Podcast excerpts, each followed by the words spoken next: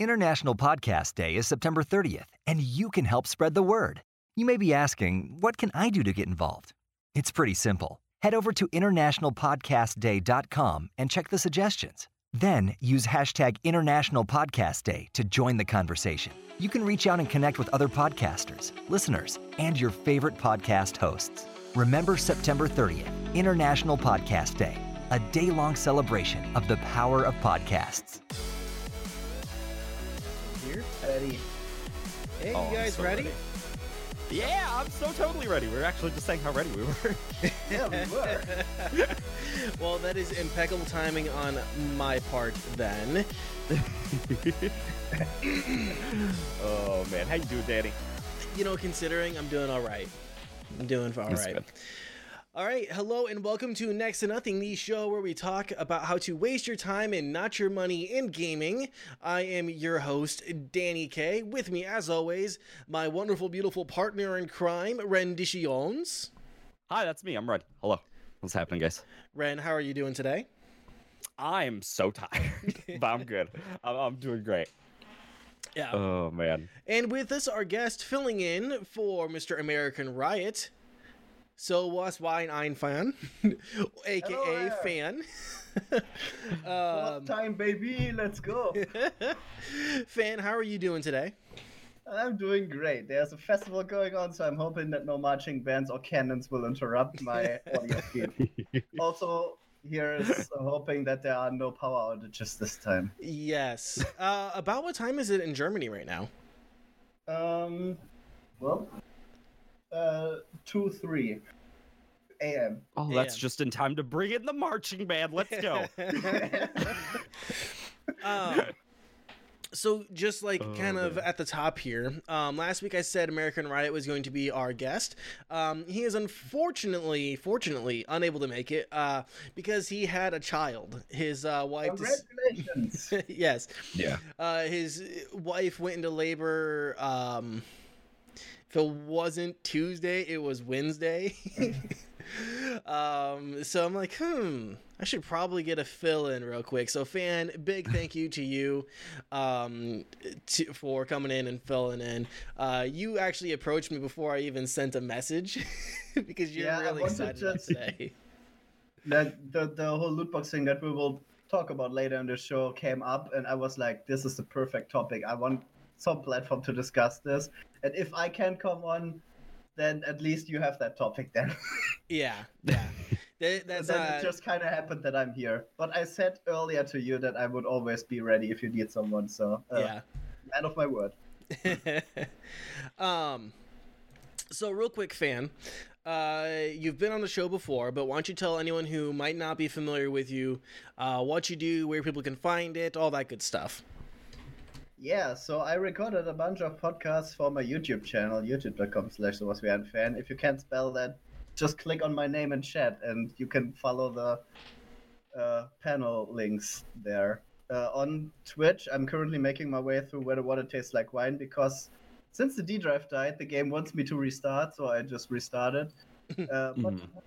that's fine. That's fine. The game is good. I'll talk about the game a little bit later. But that's currently my whole streaming thing. I hope that I get this game finished before October starts because October is horror game season, and that that means I can uh, no sell some horror games that are trying to scare me, but I'm not like. I don't scream at horror games. I'm like completely Mhm. just deadpan analyzing them while I'm playing them. so if you if you're up for that, then check out my Oh, channel yeah. Run October. Awesome. Yeah, that's me currently. So links will be in the description. I gave him a shout out in the Twitch chat. So if you guys are watching us live, uh, check out that link. Go pop him a follow. Um, if you're watching on YouTube or listening on uh, Google Podcasts or Apple Podcasts, um, any of the other podcast platforms that we're on, a link will be in the episode description uh, for you guys to go give him a follow. Um, so once again, big thank you for staying up so late, uh, being Always. in Germany, uh, and uh, um, being Thank willing you for to. being in Germany. No, that's not well late because you're in Germany uh, and willing to fill in. Um, so we got a lot of shit to talk about this week. yes, Mhm. let's get it. I'm just gonna hand it over to Ren. Ren, you have Yeah. played probably one of the biggest releases this year. Um, you're what I would call almost a mega fan of the franchise. Mm-hmm. Yeah, I'm pretty diehard about it. Yeah. So uh, if So people do not know what we're talking about, we're actually talking about Borderlands 3. Um, and for those who also don't remember, I actually did a like 12 hour subathon um, on Friday, I believe, uh, just for my like two year stream anniversary. And we actually played Borderlands 3 throughout the entire time. And uh, I went for about 16 hours. I have 35 hours of playtime. I had to check just to be sure, but just over the course of like three or like maybe four days, I have have 35 hours. It's a little bit ridiculous. Um, so if, if that says anything, obviously I like the game. That being said, there's a lot of flaws. I'm gonna get into those. Like, there's a lot of flaws. Like, I'm not gonna say this is definitely a polished AAA experience, but just like off the top, when when you think about Borderlands, you obviously think about guns. You think about the combat, and the combat is by far the best out of like the entire series, like by a landslide, no doubt. Um, when it comes to like Borderlands One and Borderlands Two, a lot of the uh, a lot of the enemy scaling, if you could even call it scaling, is realistically just boosting up their health and shields up to like unrealistic values. Where like when you when you get to Borderlands 2 Endgame, it's it's pretty reasonable to hit like a couple million damage. Like that's that's a thing for like damage scaling reasons, just because the balancing isn't super great, so they kind of go with really fake ways of balancing the game. This one keeps everything in a lot more realistic, like damage values, where like at maximum you're maybe hitting thousands. Like it's not really anything super crazy. So like numbers are pretty easy to understand. Um there's two new elements, which is actually in replacement to a previous element that was in Borderlands 2 known as slag. So for those who don't really know about the Borderlands series, um, there's there's three mainstay elements. There's uh, fire, there's shock, and then there's corrosive, and they're all essentially used for like flesh, shields, and armor in the degree. Um, and then slag was meant as like a supportive status effect, where essentially all it does is it boosts damage that's going to that target. And really, in Borderlands 2, that actually made slag pretty much just a mainstay, like almost a requirement in Endgame. Like if you didn't have slag, you weren't doing something right, and you would struggle hard for it. Like you'd be unbelievably punished for it. And in my opinion, I feel like that's really faulty game design. I feel like I shouldn't have to rely on one specific status effect to even make the game playable towards endgame. Um, I'm So already max level. Most developers need to pick up the slack. Yeah, yeah. So so that's for that's for Borderlands 2 specifically. Like these these are my gripes with Borderlands 2 and I'm kind of comparing the two. Um d- scaling in Borderlands 2 was very fake. I always had a really big problem with it and it it was just uh, to me personally it was frustrating that I couldn't choose a unique gun because it didn't have the proper status effect. And so it was like, okay, this gun's really cool, but it's not at all useful. Like I can't there's no way that I can use this effectively without like really going unbelievably hard into one really weird particular thing. Um but anyways, so I'm already max level in uh in Borderlands 3 because 35 hours I played a lot. Um and so far I don't feel the need to rely on these other two status effects, which is cryo, which is actually in pre-sequel, but it never made it into Borderlands 2. Um essentially you can slow and freeze enemies. It's really useful like utility mechanic. Um, and then there's radiation, which actually kind of acts as a lesser slag, where uh, they still take increased damage, but it's not nearly to the degree of slag. And uh, when you actually kill an enemy that's radiated, they explode. That that's Ooh. like the main mechanic. So it, it adds like a lot more unique flair to just like, oh, you paint them purple and then you kill them, which was just the way that slag was. Um, so yeah, definitely really cool on that front. Um, I'm already at end game, and the end game is actually really fun. Once you beat the game, just like in uh, Borderlands 2, you have access to True Vault Hunter mode, but you also have access to another mode called Mayhem mode. And essentially, what that is is uh, if you think of like um, Path of Exile or Diablo, it's kind of like Torment. It's kind of like the Torment levels where it starts introducing more varied, uh, special special mobs in a sense, where like maybe they have immunity to cryo, or maybe they uh they they teleport a lot and things like that. They'll shrink and then they'll grow. So like when they start chasing you, they'll turn into like a pixel that's just running across the ground, and you're just like, please don't catch me. I can barely hit you. I'm trying to market for my team and like I'm just hitting the floor everywhere. And it's it's like really interesting in that regard. That's never been done when it comes to that game at all. Um but yeah, overall super cool. It also gives you access to a lot higher quality loot pools because Borderlands is a looter shooter. We all know this. We're all pretty well aware of it. Um on each mayhem level, it actually increases all of the general loot quality by a certain percentage. So there's mayhem one, two, and three.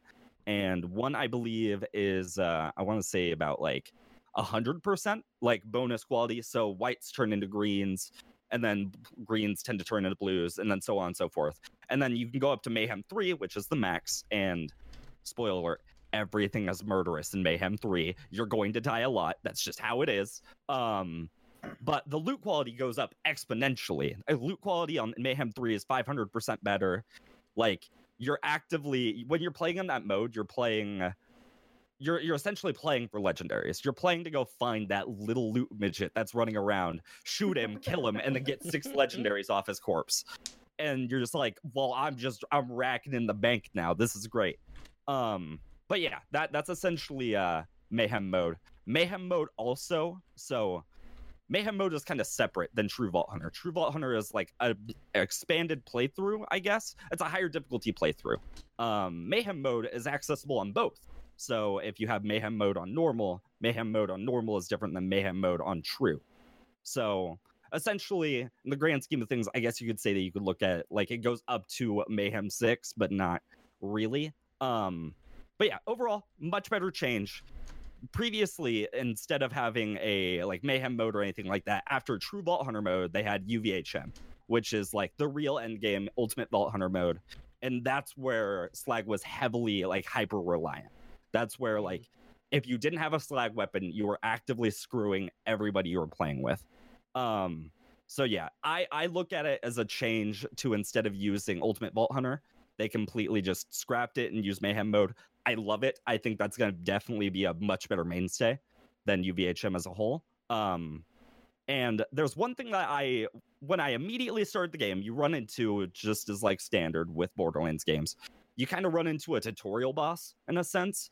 And uh, in previous games, bosses are more health tanks with not really interesting mechanics. I guess like the most interesting mechanics of a boss in Borderlands 2 was maybe Captain Flint where uh, if he like did a certain thing um, there were fire like grates in a sense, like across the arena, and they would occasionally just pop up and just fire off. And it's like, okay, those are pretty cool, I guess, but there's they're not really a hindrance. Like they're they're so blatantly obvious, and you're not going to be standing on them regardless. So it's not really like an obstacle. It's just sort of there as like aesthetic. In this one, however, a lot of boss fights, you're not really feeling like you're fighting just a health tank with a gun that's just going to decimate you. You're actually fighting the arena. So a good example is uh, a character called Mouthpiece, who is one of the real bosses that you start up against. And essentially, you fight up. You fight in a uh, like a sound booth in a sense. You're fighting in a giant sound booth. There's music playing because it's it's a sound booth. Like there's music going on.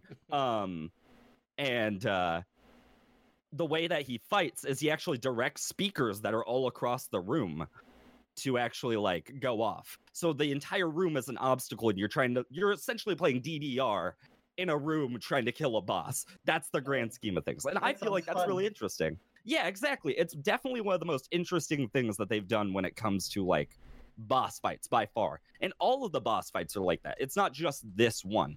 Um even to the degree of like basic enemies having more unique fights.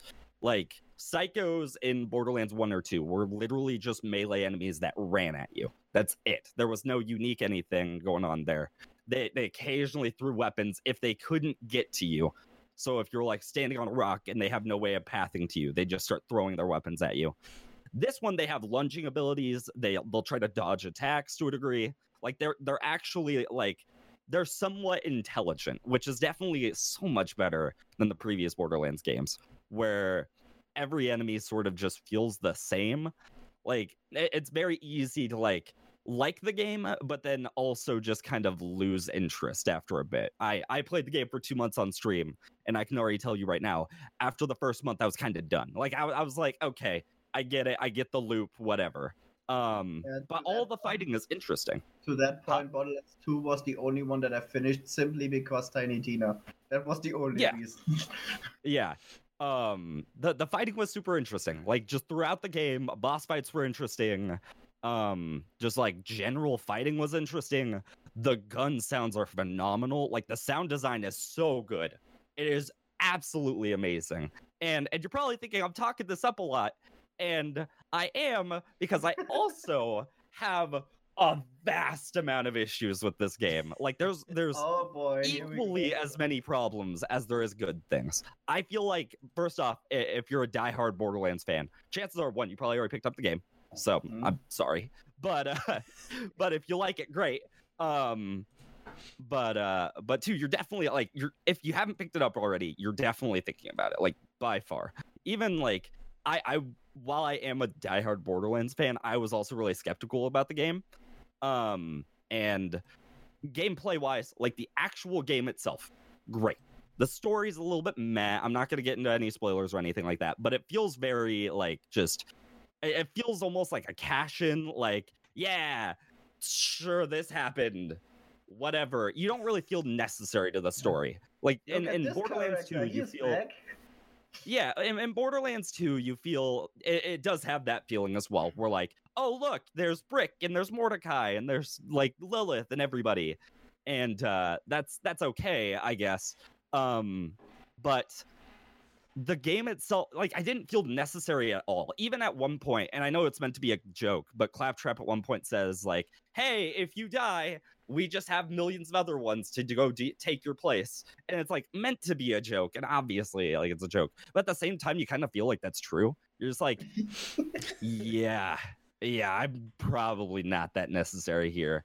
In borderlands 2 you feel like you're helping out like all of the previous characters whereas in this one you feel like you're just kind of doing tasks for them you feel like you're just kind of like going about their mission.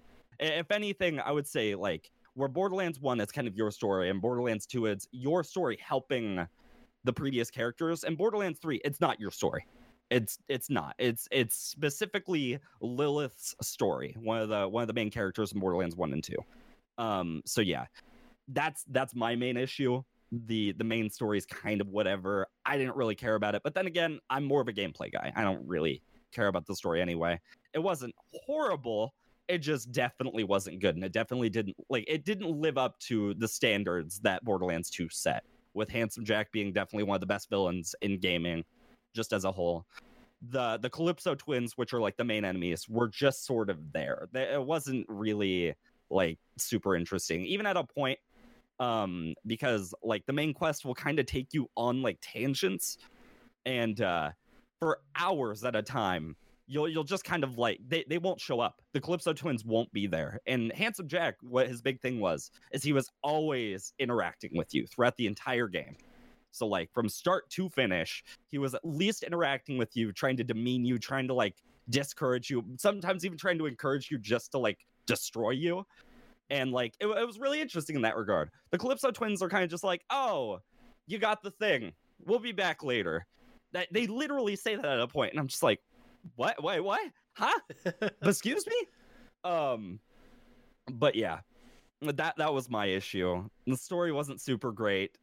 I'm not gonna get into the ending but i don't think it was super good to be honest. Um but gameplay wise fantastic. Everything about like the gameplay itself i love. Mhm. um now now we're at the real problems. Performance is horrible. It is absolutely atrocious. Um i have i have a high-end rig. A lot of people know this. I talk about it every now and then. But uh I, my spec should be able to run at at least high at a full 60 fps i have to run it at low. Mm. and i have to I, at low i get anywhere between 40 to 60 and that's that that in itself is a pretty big issue. When you're in combat the combat it like goes to about 40 fps it's a big struggle at that point. Um and that's that's with a high end rig like that's with me investing a lot into it Yeah. and for consoles the game crashes, the game barely runs. Like trying to play split screen co-op is basically null and void on consoles. Mhm. Like so many people run into issues with that, and that's where a lot of like the actual uh, player base lies in Borderlands. Is Mhm. like tends to be couples or like brothers playing in like split screen co-op, couch co-op, just like that. And so seeing that being a real issue really is like that's really frustrating to me because I, I feel like the game would have been absolutely phenomenal, even possibly getting game of the year this year if it was polished. Like if it was an actual polished product versus Mhm. what it is right now, which is it's great when it's not being a complete mess. Like when when it's not struggling, it's fantastic. Um I, I've experienced so many audio bugs, gameplay bugs, crashes, things like that. And that's that's with a high-end rig that should be able to just brute force right through it and not have any real struggles. Um so I um, have as heard somebody horror that's stories about like cloud saves completely Yes. deleting themselves. Uh, yeah, yeah, a couple of people have lost their cloud saves, completely Oh, losing all of their detail, like all of their save information on it. And uh, I I heard that and I was flabbergasted because like how does that happen? I I kind of get it. Like I could almost understand how that happens, but at the same time there needs to be like some that there had to have been better structure there for a game that you know is going to be your biggest release on your launcher to like and, make sure that there's no problems there. yeah, and what is supposed to bring back Gearbox from the dead. Um, yeah. you said bugs. I'm just kind of curious, real quick. Like, what Mhm. kind of bug are they? Just like slight visual gl- gl- uh, glitches and bugs, like like something, I, I or is it like things do not render properly, things fall through the map and disappear, objectives don't, you know, work. You know, you can't interact with like this thing that Ren you is have to about to say with. all of the above. so I'm pretty so it's it's funny that you say that because I literally experienced every one of those things, every single one, from like the tiny thing where like there's there's a mild audio hiccup, whatever, I don't Mhm. really care, and then all the way to I'm playing in a side mission and I'm just I'm playing with a friend, and then like I'm I'm literally walking around. I'm not doing anything that like would seem weird or anything like that. I'm walking around shooting bad guys, and then out of nowhere I'm teleported out of the map, completely out of the map, falling from the sky all the way to the floor, Oh, watching the map, just watching the entire like like map box all the way for about five minutes. I'm falling. I can't access really anything. I could if I wanted to. Like I could pause the game and I could just like just try to restart from there. But I'm like, no, let's see where this goes. So five minutes goes by. I hit the bottom of the map. My character freezes up. I can't access my inventory. I can't do anything like that. All of my weapons have disappeared. Oh, and uh, for those who don't know, there is Twitch integration. So chat Mhm. can actually see all of my inventory. They can see everything I have. And they're just like, hey, your entire inventory is gone. And I'm just sitting over here like, what? What? Whoa, hold on. So, remember so the yeah, last two hours of work? Yeah. yeah, yeah. So I'm I'm sitting here like, you got to be kidding me. At this point, I was genuinely like thinking about refunding the game. Granted, this was this was during my subathon, so we were at about Mhm. 16 hours in, and uh, and this happened, and I'm exhausted, and I'm just like, I'm gonna I'm gonna murder this game right now. Like, I I cannot believe this just happened. Um, so when when it comes to Borderlands games, at least for me personally, since I played a lot of them, I kind of know how to like fix most of the bugs. Like you can tend to fix a lot of bugs by just entering to a new area and then coming back. A Mhm. lot of bugs can be fixed that way. Um, so the the friend that was playing with me entered into a new area, and my character didn't come back. He was still frozen, still underground, at this like at the spawn door, like at Mhm. the starting door to the new area, just kind of watching, and that was basically it. Mhm. And I'm just sitting here like, you got to be kidding me. I thought all my progress was gone. I ended up restarting the game and it worked. Like, I had all my stuff back. I lost that mission, which was about like 30 minutes of game time, but still very terrifying. Yeah. Like, for anybody that's played the game and they're just like, oh, I put in 16 hours and it's all gone. Like, I would have lost my mind if that happened. Um, yeah, same. but yeah, that that's definitely the most like brutal one I've had. Um, I've had crashes here and there. I've had moments in like certain areas of the map where like audio is dead. Like all audio in that location is dead. Like it's completely gone. Mhm. Maybe you'll hear one character out of five talking, and that's it. Um, and, and it's not just for me because I've been playing this entire game with up to four people, and everybody runs into weird glitches everywhere. But they're all Mm. different. Like half the time, like maybe me and one other person are stuck in a car and we can't get out until they break, and then like a- another person's like, okay, well, I'm just gonna keep playing, but my audio's gone, and like it's really weird like that. And I I can't recommend this game in the way that it is right now. I really can't. As good as it is, I just cannot recommend purchasing it as of like an instant release. It feels so not polished where it really can't like they, they feel they feel like they should have easily been fixed in QA testing. That Yeah. that's how it felt. It felt like there was no QA testing at all. The first third of the game for me personally was perfect. And so I was thinking, "Oh wow, this is great. Everything's going fine." I was having weird like FPS hiccups, but I was like, "Okay, that'll be fixed in an optimization patch. That happens fairly frequently for like new release games nowadays." Yeah. whatever. But uh but with the sheer amount of bugs that hit like the second third of the game onward, I was kind of just like, you gotta be kidding me right now. Like this what happened? It felt like the first third was actually done, and then like every other part was just not ready yet. That was like that was just how it felt. Um I'm trying to think of some other bugs that happen. Main ones. Oh, so after we beat the game, um, we entered into True Vault Hunter mode, and we we purposely, since we already beat the game, didn't really matter. We tried to speed run it in a Mhm. sense where we were trying to like actively break the game to like go faster.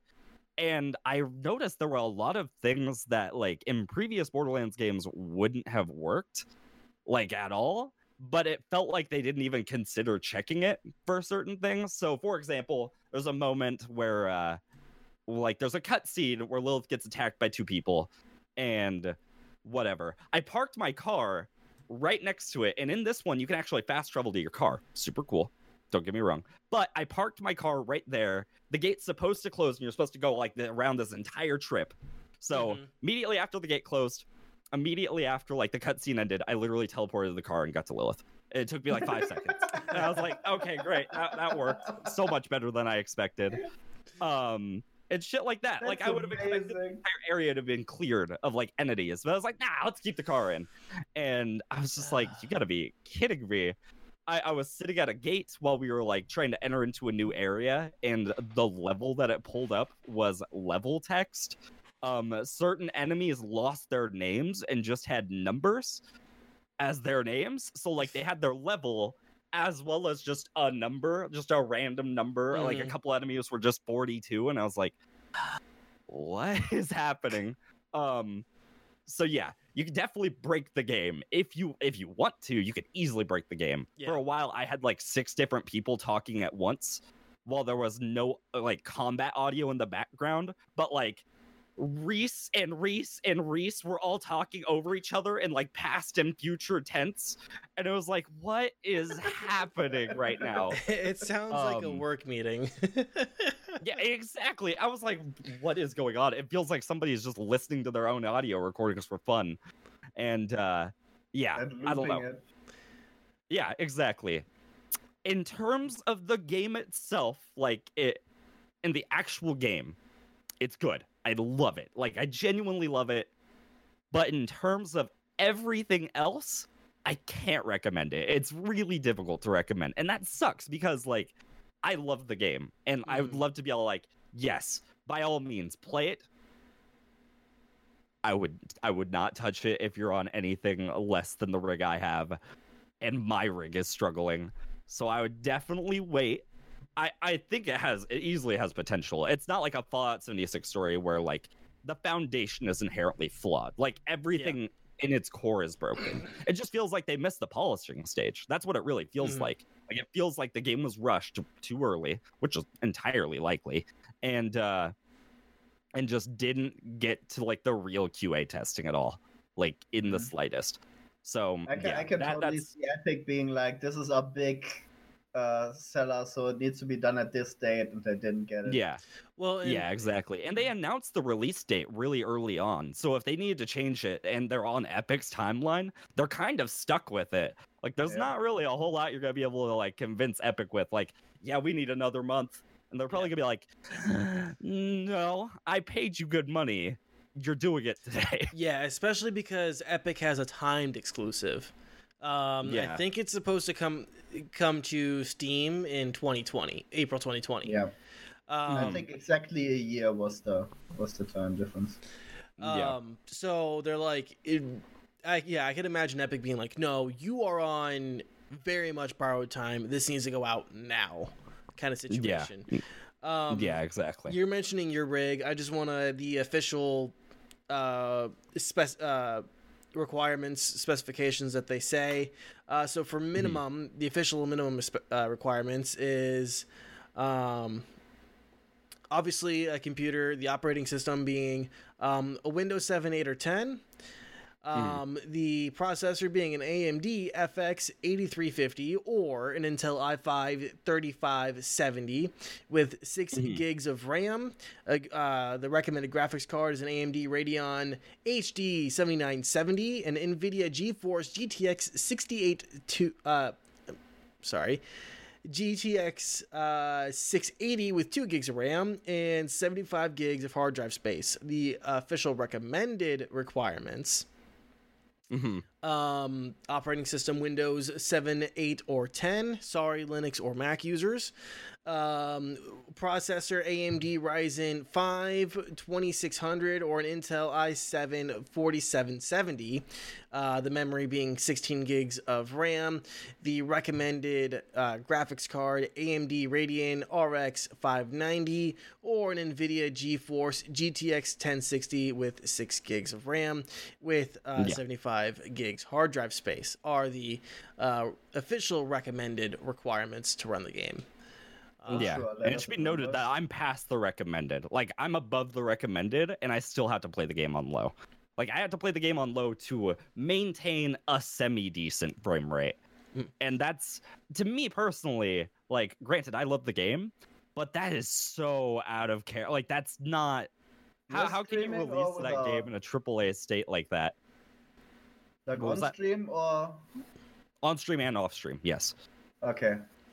It, I, I completely missed this part, but it should be noted. So the game runs in standard at DirectX 11. Um, that that's kind of its standard DirectX version, and then they have DirectX 12 beta version. I don't know why.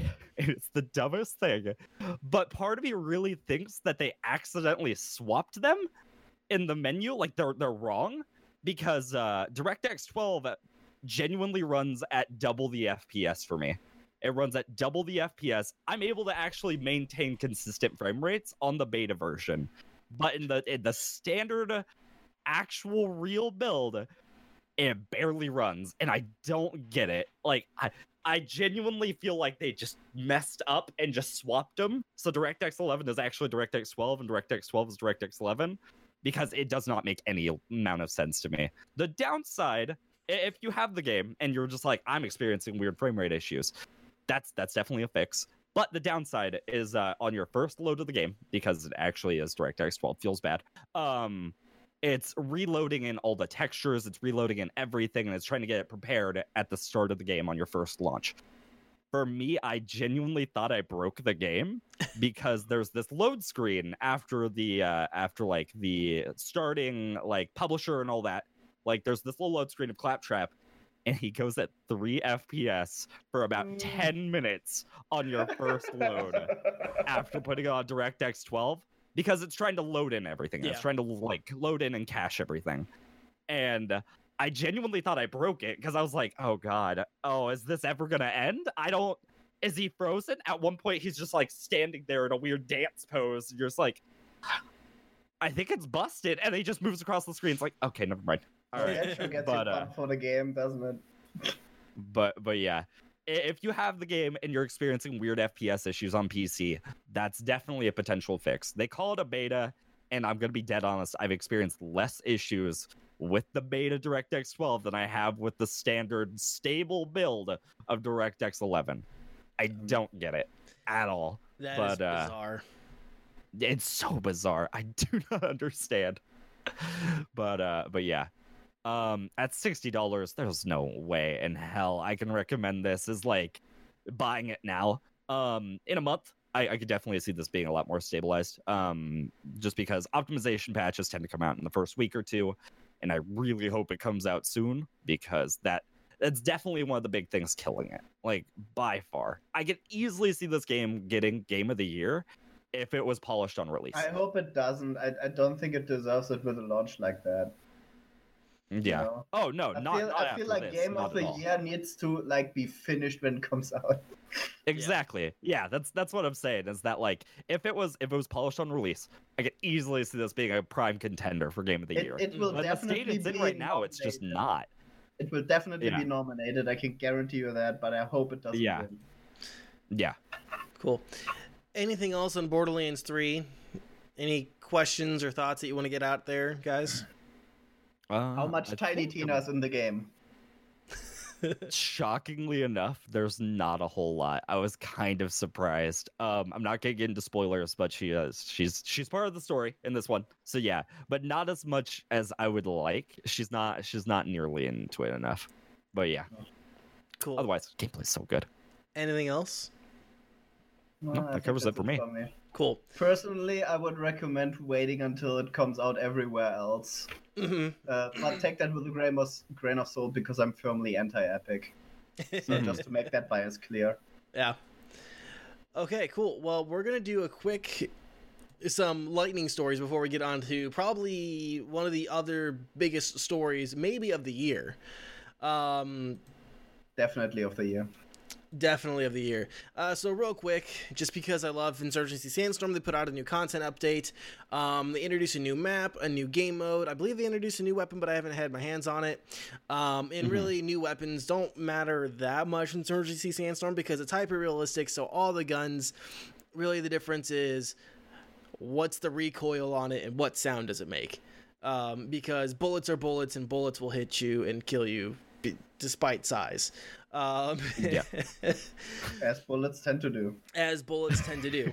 uh, so, with this content update, we got a new quotation marks map. It is actually a redesign of a uh, much beloved, much hated map in the uh, origin, original uh, Sandstorm, or I'm not sorry, uh, in the original Insurgency called Sinjar. Um, the original Sinjar was a desert map. You uh, were fight if you were playing in push mode. Um, you had to climb up this giant ass hill while dodging sniper fire, rockets, and machine gun uh, chatter all the way up the hill, and then you would kind of slowly get into more urban areas. Um, people hated the map because of just how asymmetrical it was. I mean, defenders were up on a hill you know, looking down on the attackers, and the attackers had very little cover. Um, so part of the redesign for this version, they call it Hillside, is um, it's a snow focused map. So it's got uh, snow, and you know everything is kind of bright and uh, and not very uh, deserty, which is very nice because every single map in Insurgency Sandstorm has been desert towns. Um, there's more props, and they add, uh, they move the points in the objectives to different parts of the map. Um, they did add a new game mode called. Um, I have it here, tug of war, but that's not what it's called. It's called Frontline, which is basically a tug of war. Uh, you fight over a point. If you take that point, you can move on to the next point, and then the next point Mhm. But you have to have the points in your control to keep going to the next objectives. Uh, so you kind of It's almost like a linear conquest, in a sense. um, I guess conquest. I'm not sure which game you Like in the Borderlands series, Uh. um, there, there's different points that you can actually capture and essentially hold them, and they Mhm. act as respawn points, for example. And uh, I'm just imagining it in the sense of uh, like an actual linear thing, where you're essentially just capturing each one in a line. Well, that is so. There's a game mode that's uh, the, kind of the main game mode for Insurgency that's called Push, where it's like you take a point and then you move on to the next point, and then you move on to the next point. This is Yeah. you you two fight over a neutral point, Mhm. And then if you take the neutral point, your team gets to go on to the next point. But the other team can defend that point and then go capture what was the neutral point and then start taking. So you're kind of doing like this tug of war where you have to Okay. control two points at once in order to move forward. hmm Um I enjoy it. It's fun. It's a different it's it's different than the straight linear okay, I got to run to this point and just keep dying hoping that I can, you know, take this point and get more waves. It's more okay, I got to take this point and I got to hold this point for a little bit while my teammates go do or, you know, once I take this point, I got to go quickly blitz across the other side before the um, other team can uh, regroup and defend that other point. Um, So it, it's fun. It's enjoyable. Um, that's really all I got on in the Insurgency Sandstorm update. It's not a very big update. They did a UI overhaul, which looks good. Um, and it actually shows how many people are in a particular game mode, which is nice.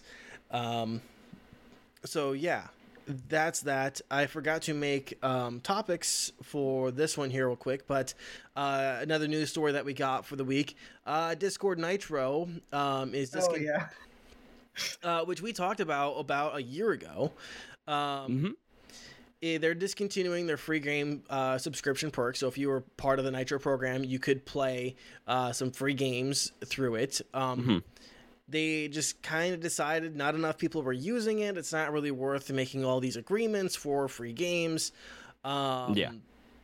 For Nitro users, if they weren't playing them, uh, but Discord is still going to offer games on the uh, on their storefront, um, which I myself I don't even accidentally get in there. Um, Which good on Discord for designing their UI to such a point that I don't accidentally enter a store, but I think that says a lot when I don't accidentally look at their storefront. Uh, I've never seen that storefront in my life. yeah. Yeah, I'm, I've I'm actually. surprised- Yeah, go on. I was gonna say I've actually used the uh, the Discord uh, games before because I remember at one point I ended up playing Hob, I believe, through Mm. Discord. It was okay, I guess. It wasn't anything special at all. Um, it existed. I'll give it that. I don't know. It was very whatever. In in the grand scheme of things, it just gave you an exe, and that was it. And it was like, yeah, that's that's all. Yeah. There you go. It wasn't like an actual launcher by any means. Yeah. Which I will say, it's just nice that, you know, as we Mhm. are currently in this this uh, war between Epic and Valve, which is to me that's kind of the whole point. You know, Mhm. there's not really.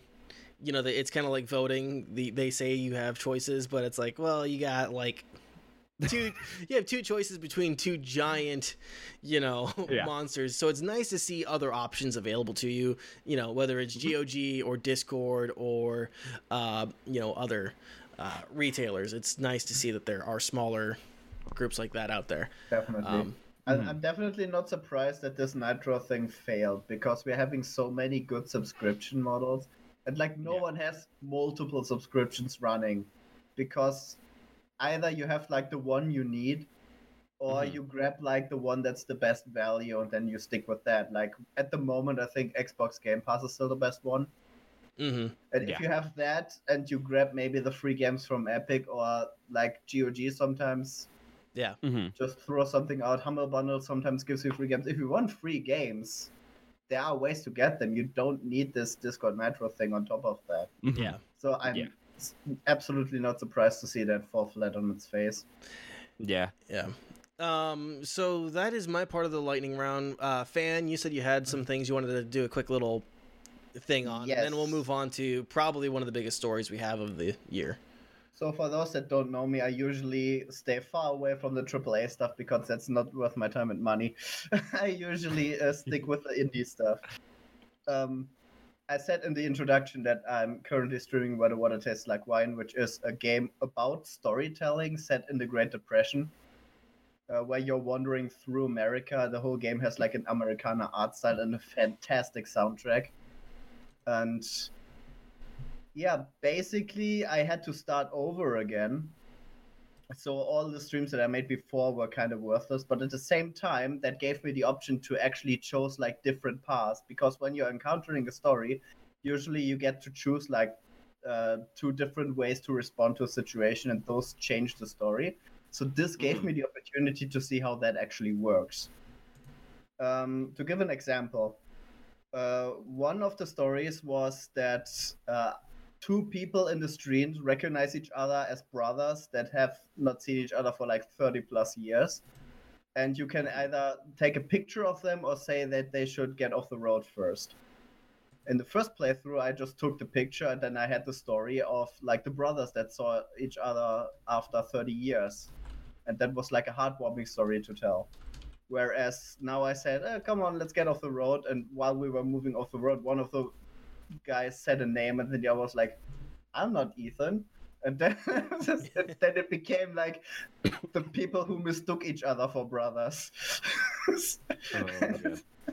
now it's a funny story, and the stories are like categorized this way.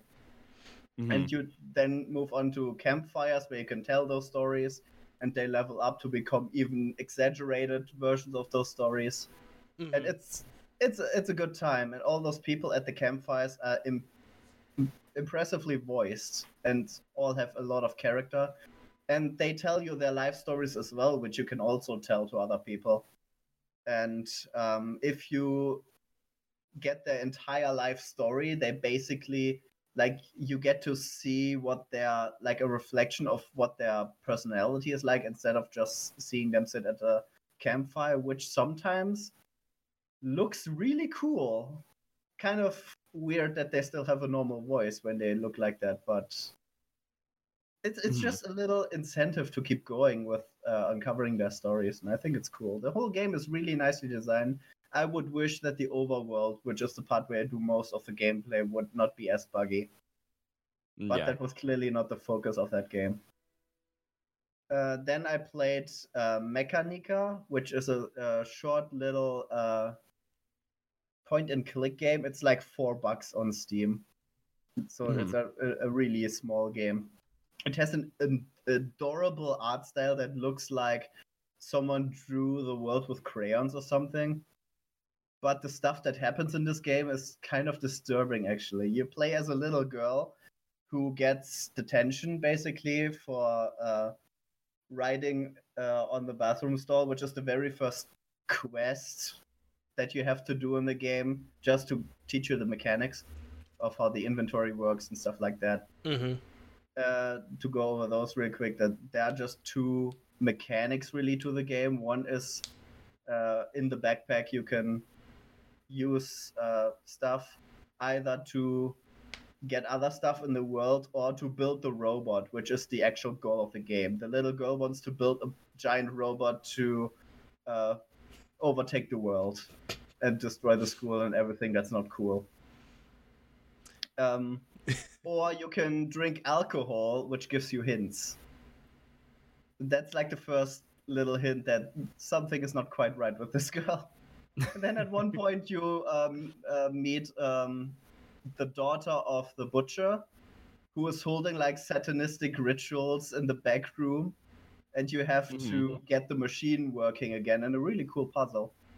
And when you do, then you see like all those cute animals on like a conveyor belt just getting thrown into the shredder while looking happily at the camera. it's the stuff that happens in the game is really disturbing. At one point, your grandpa dies. Um, yeah, it's a it's a cute little game. Um, I will definitely re- recommend it if you like point and click adventure games. Mhm. That's a good one. That's not too expensive and a, a really good time. Doesn't have voice acting though. Cool. And the the third game that I played was um, I actually have to look up the name again. That memorable, huh? It's let's let's say the gameplay was memorable, but the name I that's like the fourth time that I forgot the name. Guns of Icarus Online. Oh yeah, yeah, yeah. oh Yeah. yeah. I don't think that's a good name for the game. Basically, it's like the steampunk airship Mhm. multiplayer game where you are like the crew of an airship, hmm and everyone needs to actually walk around the airship to, uh, you know, do your stuff. hmm You can either fly the thing, which is what I want to do. That's like the only reason I installed the game was like I get to fly an airship. Yeah. Um, then uh, you can be gunners who uh, monitor the weapons on the ship to shoot down the other airships. This is the core goal of the gameplay, I guess. Mhm. Or you are a mechanic who runs around, constantly fixes everything. It's incredibly stressful. I definitely don't want to play that tutorial again. I was like in the tutorial, I got so stressed out. It was amazing. Gunner tutorial was easy as balls, and uh, then I tried flying for the first time, and it's basically by uh, WASD Mhm. where you yeah, fly like left right and then you either with w you go up and with uh, s you go down and then you have to control the speed with a different thing Yeah. which has like four gears forward or backwards Yeah. Mhm. I think Guns of Icarus Online is it's the it's PVE, right? It's a companion game to the no it's just pvp It can- it can be. PvP, they, they yeah. added a pve later on Okay, okay. Mhm. yeah but i haven't checked that out yet i Yeah. basically just went through the tutorials and uh, unlocked all the stuff so i can jump into the actual multiplayer but i haven't gotten around to that yet Okay. Uh, Okay. but Gotcha. mainly the, the the class that I like to play is the the guy that flies the thing. Although Mhm. when I first fl- I, I made like I think it's a common beginner mistake that I think that W is forward, and so I'm constantly like flying up and then just completely losing orientation of where I am and have to fly down again. Mhm. Yeah. That's like the common thing I meant. But I definitely think if I play that tutorial two more times, I have that in. A bit unintuitive at first, but it's not that hard. Yeah. And that's where I stand with that game. It's definitely a good time. Uh, I think that the airship designs look amazing. Mhm. Yeah, that's when um somebody, I want to say McRayla, uh bought a this was years ago before I even thought about streaming. Um she bought a 4-pack for me uh another friend and so like four of us actually played the game together. Um, I think Mhm. I ended up being the captain or like the pilot for the most part. Uh, but yeah, it's incredibly it's fun, you know, when you get like into a Discord and you're yelling at each other. It's like Mhm. starboard, starboard. It's like, we need a machine gun above. Yeah. It makes I'm, you, I'm still missing out on that experience. If you can get the uh, guys together again, I would love to play with you. yeah. We'll we'll make some plans for that for sure. Yeah. I Um, saw a lot of customization options. I haven't had time to check those out yet. yeah, and Just I to think get those in there quickly. Yeah, and we started kind of getting into like a little bit of like trolley build. It's like, okay, we're just gonna build a ship that has nothing but flamethrowers on it, and it has a lot of health. So we would get in. Just ram them. exactly, we just like ram them and like try to set as much shit on fire. we would just like type to our teammates on the team. It's like, hey, listen, we're like a suicide build. You guys just take care of what you need to take care of. We'll go in and just troll the shit. It worked a There is couple that times. one. There's that one airship that's just like, literally just a sphere, and it's really slow moving forward, but it can turn really quickly. Yeah. Uh, if you put flamethrowers around that and just turn yourself the entire time while Yeah. having the flamethrowers on, I think that could be funny. Yeah, it it lends itself. There's a whole meta to it. I remember, but I haven't played in Mhm. years. Um. So, I'm looking at the clock here, and we definitely need to get in on this. Yes, I was done anyway. um. So this here is, like I said, probably one of the biggest news topics we'll talk about, uh, here for this year. Um, so just like kind of if anyone hasn't heard yet, uh, we talked a little while ago about um, some EEA executives um, who had to go and give some testimony at the UK Parliament. This was a part of the uh, investigation by the UK Parliament's Digital Culture, Media, and uh, Sport Committee, the DCMS, as I'm going to refer to it now, because Digital Culture, Media, and Sport Committee is a mouthful.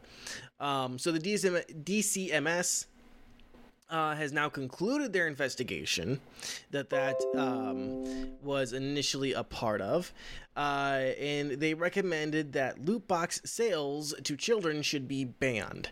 uh, in the UK. It additionally stated that the government should regulate loot boxes under its gambling laws, with the committee chair Damian Collins stating it was time for the gaming and social media companies to be more responsible and challenge the government, uh, the government's current stance that loot boxes aren't gambling. Um, as we've talked before in the past, current regulations hinge on cash re- uh, cash out requirements, uh, meaning that if there isn't a way for you to get monetary value out of a loot box system, then it isn't gambling. Um, of course, people can point to uh, things such as Valve's. Um, CS:GO as a way that uh, this is obviously not it. I don't know about FIFA because FIFA is another one of the big ones that people talk about. Um, if you can't get cash out for that, um, so that's the No, you can cash out, but you can basically sell the players that you got on like their marketplace for gold. Yeah.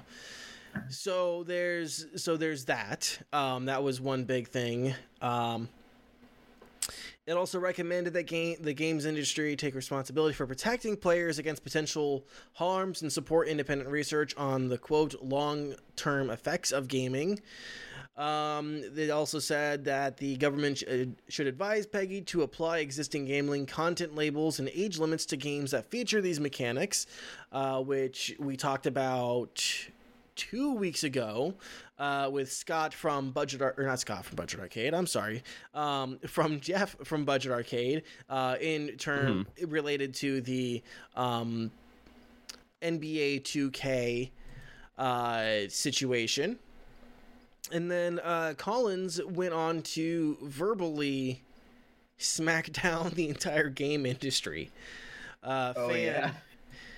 um, I know you said you wanted to read some of these quotes, and I think it's just fair Oh, that yeah. we read these quotes and we'll each just kind of give a response to these quotes. Okay, so do you want me to go on the article first, or do you want me to go straight into the responses? Um, do you, well, I have quotes from the chair of the committee. Do you want me to do those quotes real quick? Yes. Okay, so this is from Damian Collins. He was the chair of the committee. Uh, he said, "quote Gaming contributes to a global industry that generates billions in revenue. It is unacceptable that some companies with millions of users and children among them should be so ill-equipped to talk to us about the potential harm of their products." And what he's referring to at that point was that a lot of the gaming companies, such as EA, were kind of tight-lipped and glib about what they know um, in how they make their you know how they make their money and how big of a problem they thought this was. Um, so it, he like they didn't know how many of their users were children. They didn't know. Um, they didn't know how many like they were just very tight-lipped about how anything worked. It's like, well, Yeah, we don't and really. the, the best part of that thing is that they are calling out Kerry Hopkins specifically. Yeah. Who is the the woman that made surprise mechanics into the meme that it is now? Yeah, so it, she was the woman that she was the EA exec or lawyer, or who I I don't remember exactly what her position is at EA, who went I think to she was a spokesperson. Yeah, so she was the EA representative that w- spoke in front of Parliament, and she said that loot boxes aren't gambling; they're surprise mechanics. They're like Kinder eggs. They're quite ethical and quite fun. Yes, they're ethical and fun. Um, and so yeah, that's interesting that he, you know, made very direct comments to that. Um, he also said gaming companies have quote not sufficiently accepted responsibility for either uh, for either understanding or preventing this harm. Uh, and then said, "Game uh, quote Gaming is several years behind gambling in relation to protecting the vulnerable."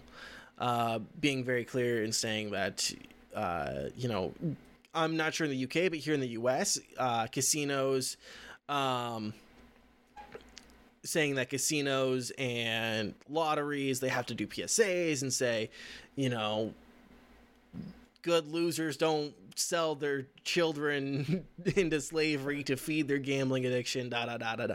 You know there's help call this number. I don't know what the uk says but it sounds like they want stuff like that to happen for gaming. Um so it, this is probably one of the biggest moves we've seen a government make in this space um you know belgium belgium was just like that's gambling. We're calling it gambling. It's on. This is we did an investigation, we did the research. The gaming companies we spoke to were unable to or unwilling to provide us information. This is what our own officials have said. This is what we, the elected uh, officials, the elected representatives of our constituents, say needs to happen. And that is that we need to classify this as gambling. And these are the reasons why. Uh, they also had like a lot of testimonials in there. It's also important to point that out because that's going to be important for the response that I have here. Yeah, and so it wasn't very long until we saw responses from some of the major bodies in the games industry. Yeah. Um, Let's start with the A, shall we? so, uh, if you want to play at home, raise one finger whenever you call bullshit on a sentence. yeah. All right, here we go. This is a statement towards gamesindustry.biz Yeah. by an unnamed Electronic Arts spokesperson. Quote We have reviewed and are closely considering the findings of the DCMS committee report. While we don't agree with all of the conclusions and recommendations in the report, we do take our responsibilities to players of all ages very seriously. We have an ongoing commitment to player safety and well being whenever they are playing our games or engaging in our communities. We will continue to look at how we can contribute to productive research and solutions for the topics raised in this report, and we look forward to continuing our ongoing dialogue with the UK government. That's what EA said. So How, I, how far did you count? I got four. So my, the last one is just on. No one ever looks forward to talking to the government. Yeah. that. Yeah. Golly, gee, that sounds like so much fun. Yeah. Parliament? Yeah. Oh god, it. I got ju- I got summoned for jury duty. I am looking forward to that. Oh, I gotta go change my address to for the DMV. That sounds like so much fun. Yeah, no, no one looks I gotta, forward I to gotta doing talk to Parliament and look forward about me losing lots of money. Oh, golly she my favorite. Yeah. Oh gosh. like it's Oh, like golly. Christmas and New Year's on one day.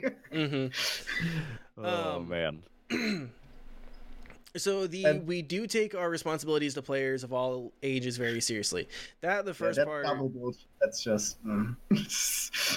If you did, if you did, If you did, why is there a game that literally has a slot machine that's rated PEGI three? mm-hmm. and why why did you not worry about that being a part of your rating? Why did you say why did you the company not say, "Hey, we have like this mechanic in here. Our the previous games were rated this. We think it should be rated this for the safety of uh and, and for just what is correct." Um we have an ongoing commitment to player safety and well-being whenever they are playing our games or engaging in our communities. That's You just a s- lie.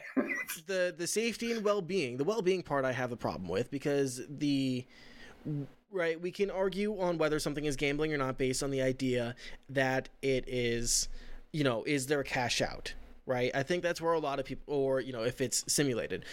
The well-being part something simulated can still be harmful. Mm-hmm. But Yeah. the but the more bigger part of the issue here is that the it, this is not fake currency being put into a fake system and getting a fake reward like a mm-hmm. Pokemon Game Corner. This is real money being spent on digital items.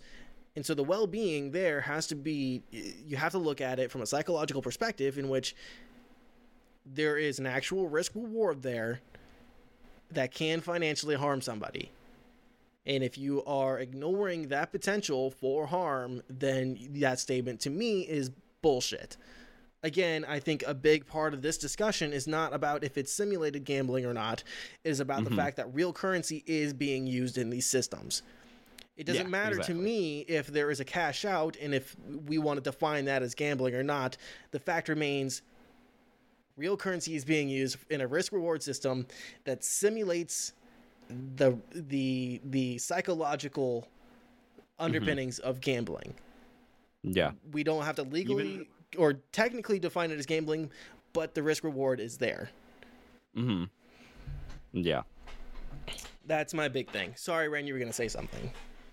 Oh, I was gonna say even to the to the degree of literally it's not a figurative it's a literal actual slot machine like Yeah. mechanics and all that like I, I remember hearing this on like something else where they where they said it wasn't gambling or simulated gambling at all. And all i thought was that quite like if i didn't know how to use a slot machine like i literally used that one time and i know exactly what to do. Like it's Mhm. not rocket science don't get me wrong but you literally see the thing get pulled down you see the thing go and then you see the thing like it does everything that a slot machine does. I don't Yeah. know. I i saw that and i was like you gotta be joking Yeah. You gotta I also would like to me. point out that half of these sentences are twice as long as they need to be. So they are Mhm. this, this statement is just as obtuse and evasive as they have been called out for in the initial report. This So I don't see why you're not agreeing with all of the conclusions in the report, EA. Um, the other part of it here, we will continue to look at how we can contribute to productive research and solutions for the topics raised in this report, and we will look forward to continuing our ongoing dialogue. Okay, hold on. Sorry, that was a bit of a run-on sentence. See? Um, That's there was- exactly what I mean. Yeah, it was two sentences there. There's there's two statements there that I what I meant to we will continue to look look at how we can contribute to productive research and solutions for the topics raised in this report. Um I, I feel like that just means that we're looking for ways to get around it yeah. that's all that comes to my mind Yeah, I'm I'm being very jaded and cynical and that's where I'm kind of at too. I'm like, okay, so you guys I are going we're to talking about EA. yeah. Yeah, I don't I don't think that's jaded and cynical if they clearly show like that that's actively what they want. Like Yeah. Yep. I feel like that's just realistic at that point. Yeah. So But wait, there's more because the ESA also responded. so same same deal. Raise a finger for every time you call bullshit. so here I is just the have my hand statement of the the ESA towards gamesindustry.biz as well. We take seriously the issues raised in the UK Parliament's Digital Culture, Media and Sport Committee report, but strongly disagree with its findings. As demonstrated by the recent announcement of policies regarding the disclosure of the relative rarity or probability of obtaining virtual items in paid loot boxes, as well as the robust parental controls that empower parents to control in game purchases. The video game industry is a leader in partnering with parents and players to create enjoyable video game experiences. That was all one sentence. In addition, numerous regulatory bodies around the world, including those in Australia, France, Ireland, Germany, and the UK, have come to a conclusion starkly different than that of this committee. That's what the ESA said. Yeah. Um Hold on. So, Woo! As demonstrated by the recent announcement of policies regarding the disclosure of relative rarity or probability of attaining virtual items in paid loot boxes, as well as the robust okay, and in-game purchases. I think So, we need to take um, the sentences out. Yeah. So I just do want to respond real quick to to um, something that was said in chat. The uh, um, it's not gambling because the government isn't currently taxing it. Once again, my issue is not that if it is or isn't gambling. My issue is that it is a it is a system that is designed like gambling that does actually take money in and preys upon the same underpinnings of psychological underpinnings of risk versus reward, but actually does have um, monetary value attached to it. This isn't a Pokemon Game Corner. This is I'm actually throwing money in for a random assortment of items that may or may not have value, and in in certain cases may or may not have a way to actually cash out under the noses of the government, which at that point would be uh, a legal casino of sorts.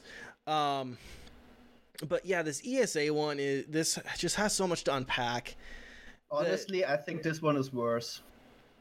The yeah in terms of like the the disclosure um regarding the disclosure of relative rarity or probability of obtaining virtual items in paid loot boxes, as well as the robust parental controls that empowers parents to control in-game purchases.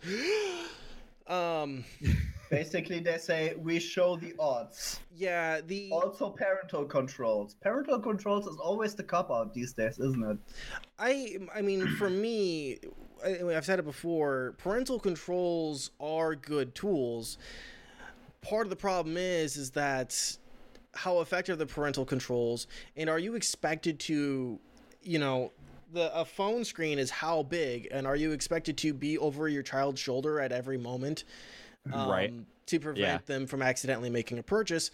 Um, th- that's a huge thing to me. I think it's I think it's always a ridiculous notion Yeah. and something that's always about well you should just parent y- to me what annoys me is i see a lot of people like well you should just parent your children are also the same people um, who are like stop being helicopter parents you don't need to watch over your child Oh god. it, it seems to come from the same people and i'm not someone with a kid but with Yeah. someone who has a younger brother and sister who are you know prime age to be targeted at um it's something that i'm like i'm if i'm watching my little brother and sister i might have to be making you know dinner or i might have Yeah. to be cleaning something or i have to go take a cell phone call and i'm not going to be watching my little brother as he's playing clash of clans and accidentally makes $300 in a purchase because the screen you know didn't make it clear that that was actually a purchase. That is another part of the problem.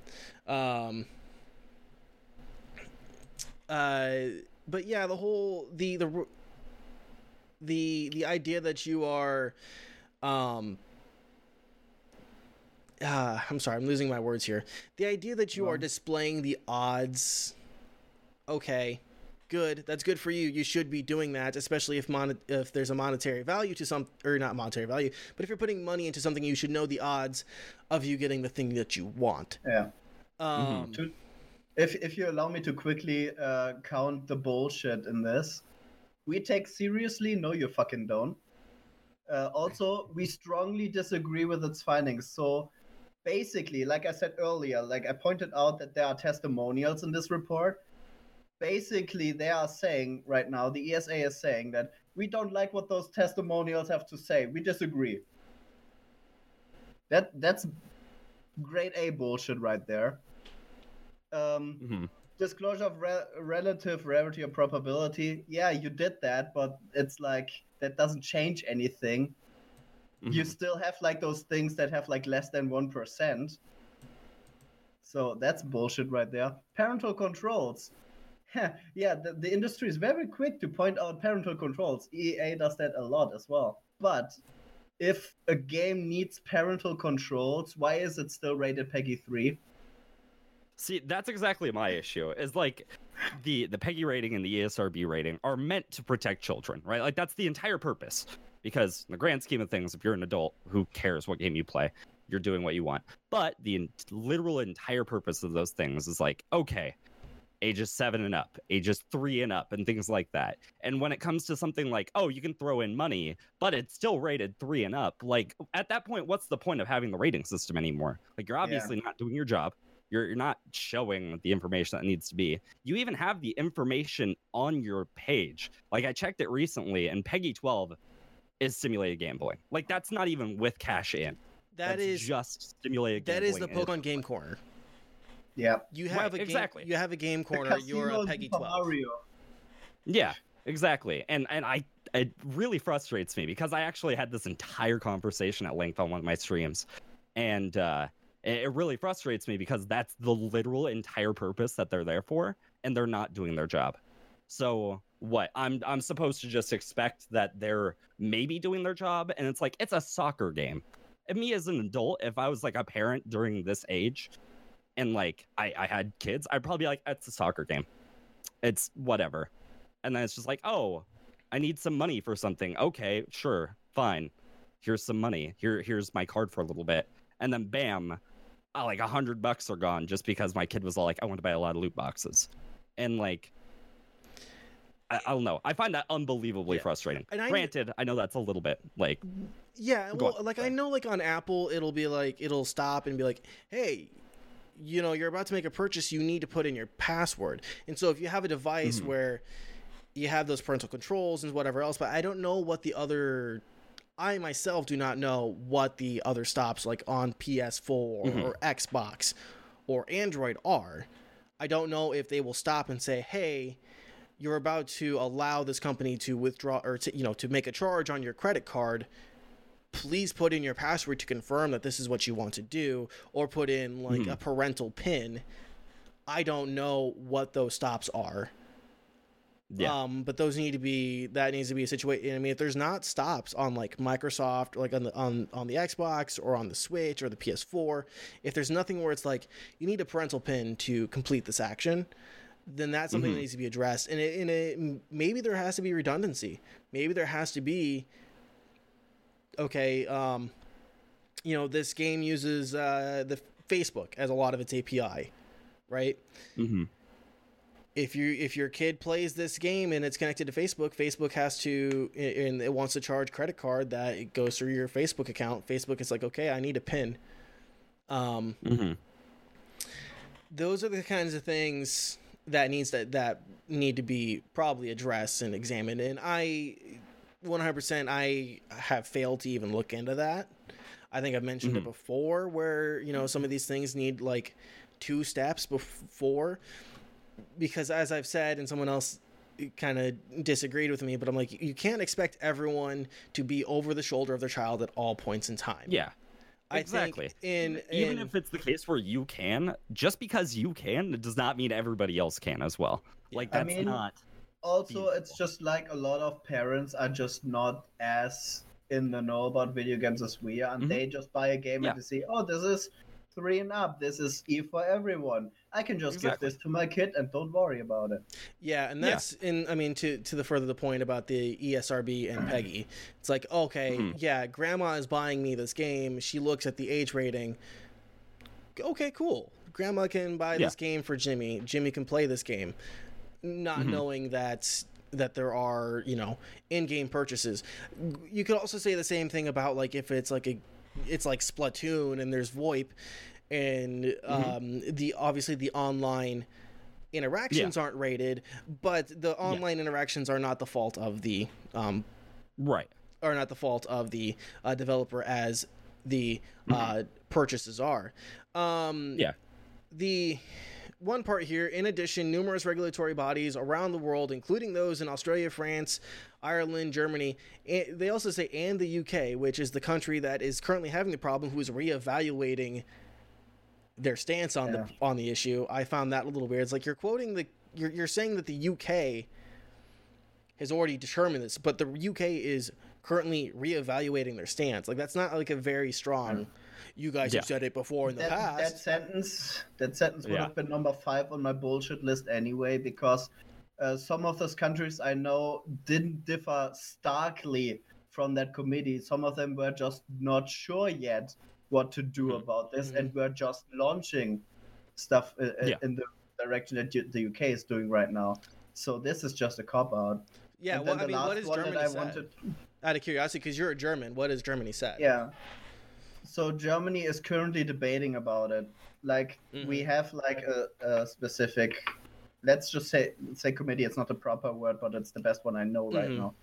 Uh, we do have like a, a ministry for that, and they are currently in debates uh, with different person from the industry, right?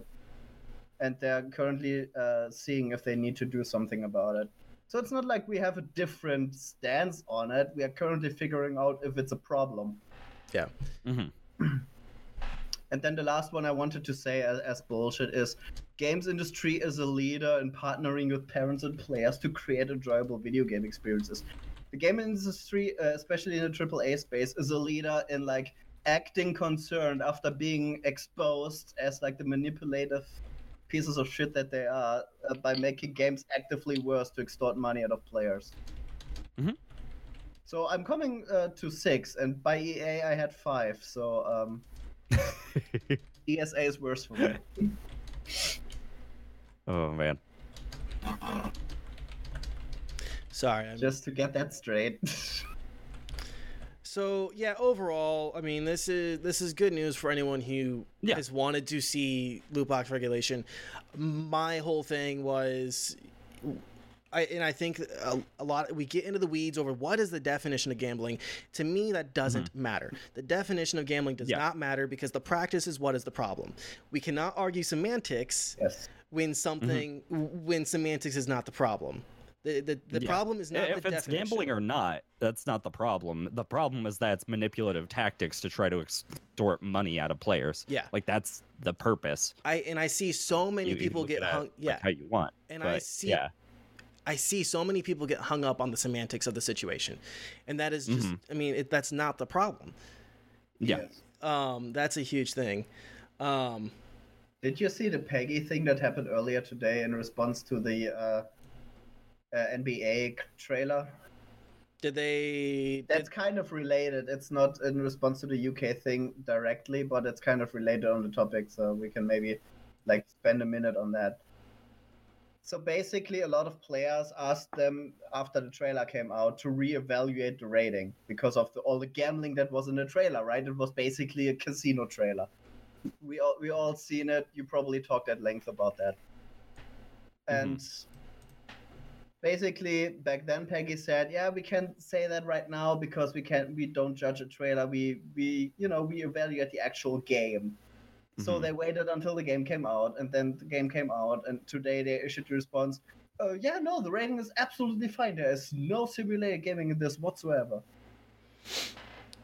Yeah, I mean, and again, I wonder if this is a problem with the semantics, right? Because, well, it's not simulated gambling, it's not technically real gambling, but the situation, right? Which the, the simulated gambling being the the in and out, being able to cash out. Um, and I wonder if it's because it's you're putting real money in for digital goods out, right? So, and it's not fake money going in for fake money out and it's not Mhm. real money going in for some for real money going out. So I wonder if that's where the simula it's not simulated gambling things come from. Um, I I just think that it's because the PEGI is too deep uh, knit with the actual AAA gaming Yes. industry. I Like, I a I hundred for- percent agree. I forgot the people that are in there, but I did see Mhm. like Because PEGI is rated list. by uh, the ESA, isn't it? yeah, Yeah, I because so. ESA is actually it's held by the actual publishing. some like of the people by the that are in there. publishers. I I saw a spreadsheet once. Some of the people that are in there used to work at EA and Yeah. like Activision, and so this know, is like it's that. basically like the FCC, where it's the self-regulation that the uh, that the games industry was expected to do. true. That's what Yeah, this is. So of course they're gonna say no. This is this is free because the people uh, got a nice little check to say that. Uh, I'm pretty Yeah. sure.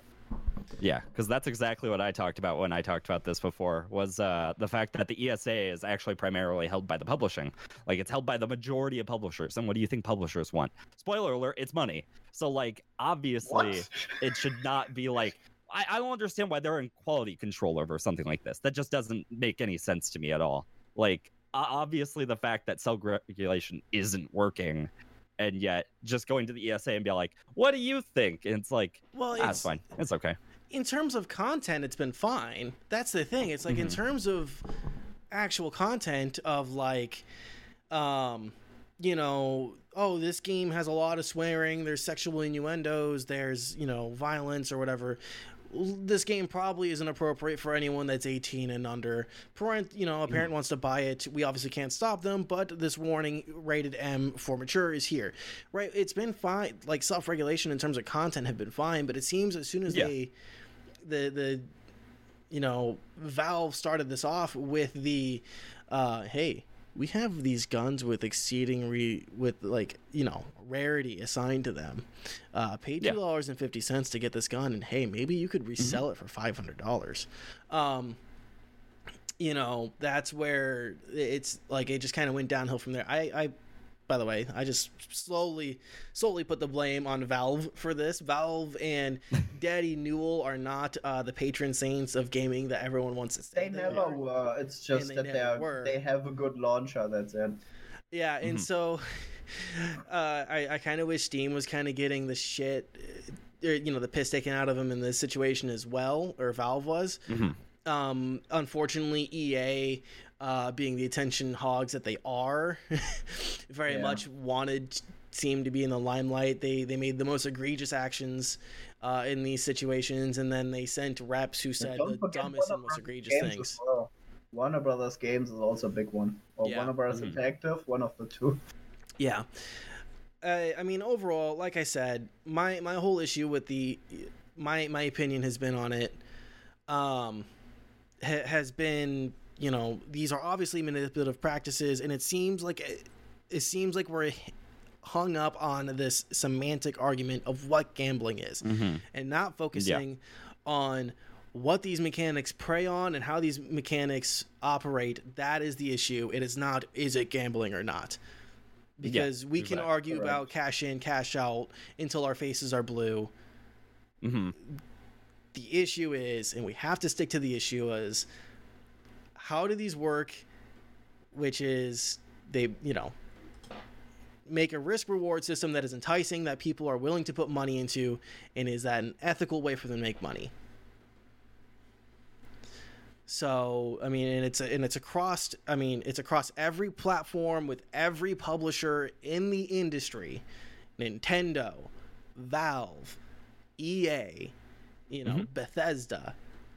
Yeah. You know, name it. Throw a rock at- at a gaming industry, you know, event, and you'll I would love to do that. don't don't actually throw a rock. This is a saying. Don't do that. yeah, no. don't actually throw a rock, but throw a rock at E3 and you'll hit a publisher who has a um, who has a microtransaction system or a loot box system. Um, It's just ubiquitous i over the past three years, and it, their failure to self-regulate has brought this upon themselves. Mhm. And like I said, the the huge issue, really, I think, in our corner of this discussion, right? We're not the policymakers. We have to just get past the semantics of the issue. Yeah. So that's my that's my big thing, like, because that seems to be an issue that we've had before.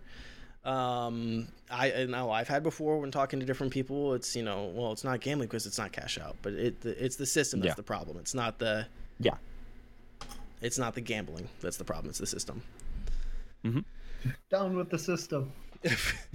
um, so we're uh, done with that. No more anarchists. no, I'm kidding. Oh man. Um, anything else on this? Anything else on this uh, particular story at all? no, we'll get stuck in this loop for hours. Yeah, exactly. Well, we I do. mean, We I always mean, get I'm, stuck. I'm this. sure yeah. it's gonna come up later. I'm, at, at the end of the day, I'm really happy with the way this turns out. Uh, Oh, EA yeah. and ESA has been uh, once again put in a position where they had to expose themselves as the slimy weasels that they are. And it's always Mhm. great to see those guys squirm. It's the best. Uh, yeah. Ren, final thoughts from you on that. I no matter how this turns out, at least it puts it into the limelight. That that's the way I see it. Is like e- even if any of these fail, they've always been bringing it up more and more attention into the government. So and regardless, I'm happy. I'm I'm I'm pretty stoked about it. That's basically my stance on it. Really, Yeah. I'd be. Uh, don't get me wrong. I'd obviously be excited if it went through. That Mhm. it's like not allowed, but. If it doesn't go off, at least then for at the least, like, UK. it's going to come up again. Yeah, at least it's going to come up again. You know it's going to. if one There's country way it's starts, the rest once. will follow eventually. So Yeah, I'm exactly. not too worried Yeah. about that. Uh, I think a good compromise would be if all those sports games have to be uh, like 16 and up. I think that's like a realistic thing to shoot for. Because at that Mhm. point, they are losing like a lot of their player base. And I think it would be worth it. Cool. um, anything else on this topic? I mean, I already put my my thoughts out there. We good? Yeah, I'm I'm done for the sanctity of time. Yeah. Okay. Cool. um, so let's go on ahead and end the show. Uh, fan, why don't you tell the folks out there Yes. where they can find you, what they're going to find, and any uh, upcoming projects you want to talk about? Since my name is so complicated, just click on it in chat and you will find my Twitch page and all the panels below. Um, I'm going to hopefully finish with a Water Tastes Like Wine and then move on to the Horror Games Week for October, where I'm just going to uh, probably put Twitter polls up again so you can actually decide what games I play. um, I did that last time and it worked pretty well, so why not? I have enough on my Steam page that I never played. we can get all of those out. Maybe after October, I'll come on the show again and tell you what my what my horror game experiences were. We Yeah. can do that. Yeah. Uh, other than that, I'm doing a bunch of podcasts. I'm now the official editor for Baylor, who is on YouTube, but also currently streaming twitch.tv slash Baylor. Uh, that's the person that gives me money, so give her a follow. Other than that, follow my Twitter. It's the same name as I use everywhere else because otherwise it would be way too complicated. If I do anything, I will link it on my Twitter. So if you want to follow one thing from me, follow my Twitter. At Sebastian Fan. Right on. That's me. Done. cool. Um, Ryan, what's coming up with your channel? Yeah, so I'm gonna continue playing more Borderlands 3, even though I just gave it shit earlier today. Mm. But uh, but I still think it's really good. I'm gonna be playing it probably tonight. I'm probably gonna be starting up maybe like half an hour or so. We'll see. Um, that's basically it. You can find me at twitch.tv forward slash renditions two Z's because I'm dumb. Can't spell Mm. my own name. Um, you can also find me on Twitter, Instagram stuff. I I don't really mess around with anything but Twitch. Let's be honest here. Mhm. But uh, but yeah, that that's basically me. Cool. Um, so my channel, not really much this week. Uh, for those who aren't in my Discord, um, I had a very sudden, unexpected death in the family. Um, so I have a visitation tomorrow and a funeral Thursday, and I'll be kind of taking the rest of the week to to decompress and unwind. And uh, the stress from that and the added stress from work have got me uh, not really in the mood to do much streaming this week. So I'll be back next week. Um, And uh, kind of as a related note, uh, anyone who might be wanting to listen on uh, any of the podcast platforms, I'm not sure exactly when I'll get the uh, podcast uploaded. I hope probably tomorrow night, later tomorrow night. Um, so yeah, but if you did miss any part of the podcast, uh, you guys can listen to us on Apple Podcasts, Spotify, Google Podcast, uh, and some of your other favorites, such as TuneIn or Swoot. Find us on your favorite podcast platform, and if we're not on your specific favorite podcast platform, like you're on some weird one, let me know. I'll love to get us up there for you so we can uh, be in the place you want us to be. Uh, you can also watch the VOD here on my Twitch channel, or you can subscribe to the YouTube channel and watch it there on YouTube. Um, you also can connect with us on Twitter at NTNPod. I've been putting out some Twitter polls trying to get some ideas on what you guys want to hear us talk about. Um, so go on over there and answer some of those. Um, of course, you guys can help the show grow by telling your friends, or you can leave a review on the podcast platform of your choice. Uh, we love the ratings and reviews. And let us know what we do wrong and what we do well. And um, also let us know how beautiful uh, Ren and Fan are. Um, until then, guys, we will talk to you later. Uh, and we will see you next week. Bye, guys. Bye everybody. Bye. Hey guys, before the show ends, I wanted to tell you about a podcast I've been listening to lately. It's called Games My Mom Found. It's a retro gaming podcast where they give you a review every week. I gotta say, it's absolutely hilarious. A link will be down below in the description.